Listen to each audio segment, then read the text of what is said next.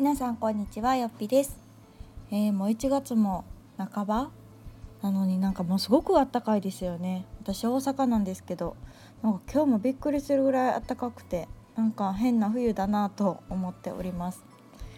でですねえっとそうそう私が専業主婦から在宅フリーランスになる当初の話をちょっとシリーズでしますねって言った矢先なんですけれども先日ですね、えっと、私がちょっと主催をさせていただいている、と、フリーランスの主婦の会っていうのがあるんですね。そのオフ会の第2回というか、まあ、新年会という名前でやったんですけどその会がちょうど先週の金曜日に、えっと、行われたのですごくあのタイムリーな話なので今回はしようかなと思っています。で、えっと、そもそも、まあ、その会を何でし始めたかというとですねあの私自身、まあ、家で働いている個人事業主ではあるんですけどやっぱりこう身近にそういう人がいなくてですね。あの、まあ、私はこんな働き方してますっていうのを発信していると本当この12年でたくさんの方とつながることができましてのツイッターとかインスタとかブログとかを通してあのたくさんの自宅で働く、まあ、いわゆる在宅フリーランスですよね。の方と、えっと、つながることができましてただ、まあ、やっぱりこうネット上だけのつながりだったのでいつかこうリアルでお話ししてみたいなっていう思いがあったんですね。でまあ思いがありながら1年2年経ってしまったんですけどまあそんな時にある一人の方と、まあ、ぜひちょっとリアルで集まりましょうよっていう話になって、まあ、あの近場ですけどね大阪に来れる方ということでちょっとオフ会を企画させていただいて去年の8月に初めてその会を設けました。あのその時の条件がちょっとあのあんまりにもざっくりとしすぎるとちょっとこう話の共通点にもならないかなっていうのもあってえっと、自宅で働いていてなおかつこう開業してる方っていうところでボーダーを引かせていただいたんですねなので結構皆さんもバリバリあの個人事業主として自宅で働いている方が集まってくれたんですけどもうなんかすごく話が盛り上がってですねすごいいい回だったんですよ。うん、あのツイッターとかではつながっていたんですけどやっぱりこうリアルで会うからこそ話せることとか結構こう深い内容までと相談したりとかあとお互いの仕事内容についてなんかこうアドバイスし合ったりとかっていうすごくいい回になっています。うん、それが今回第2回もあってもう2回も会うともう話尽きないですよね もう全然テーマとかもなかったんですけどあっという間に3時間半が経ったという感じでした。で、まあ、今回の第2回をやってみてすごく感じたのはやっぱりこうリアルで会うってすごく大事だなっていうこととあともう一つは同じようなこう境遇というか働き方をしている人に出会うってすごく心強いなって思ったことです。あのつい23年前の私はそんな仲間ももちろんおらず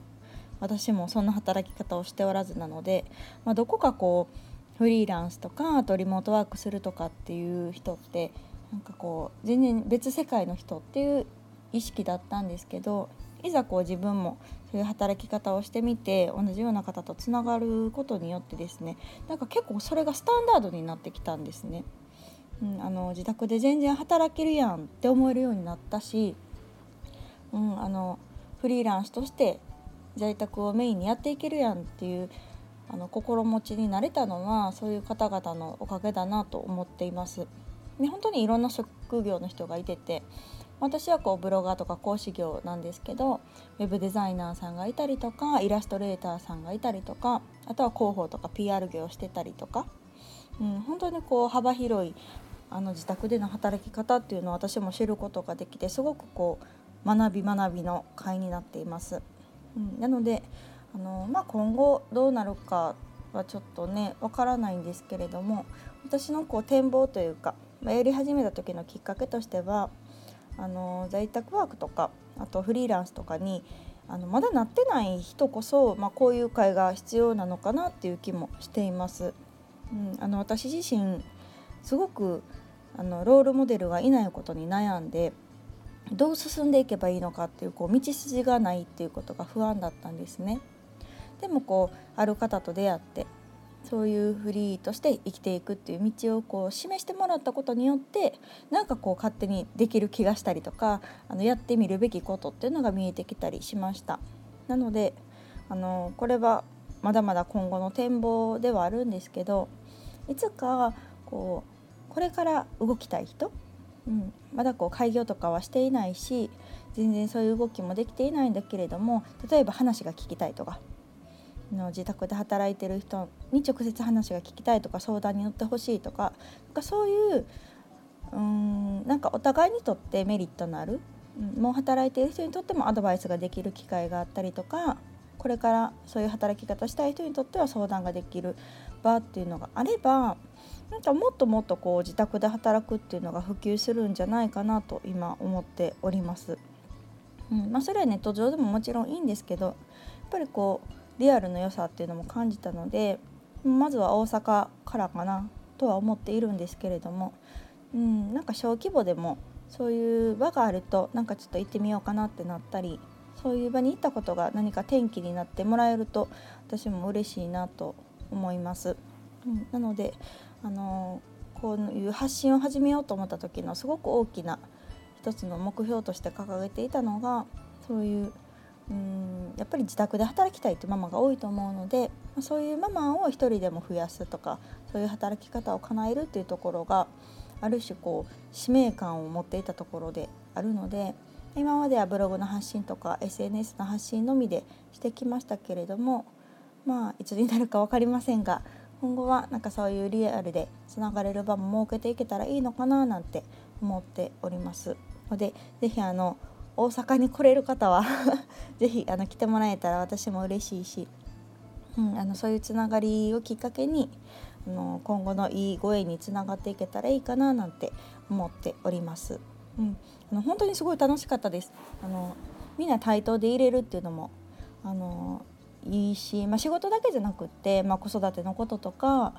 あとは夫婦関係のこととかあと収入面だったり仕事どうやって取ってきてるとかそういうなんかね本当にこう濃い話ができたんですね。でみんなすごい明るいです。やっぱりなんだろうもう個人で仕事してるからねやっぱりこう自分が皆さん商品なので、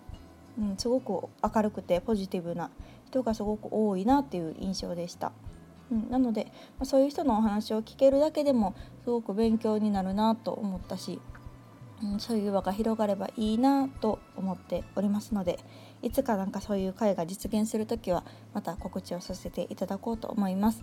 あの今回の会を通じて思ったのはあのオフ会の声かけしてよかったなっていうことでした。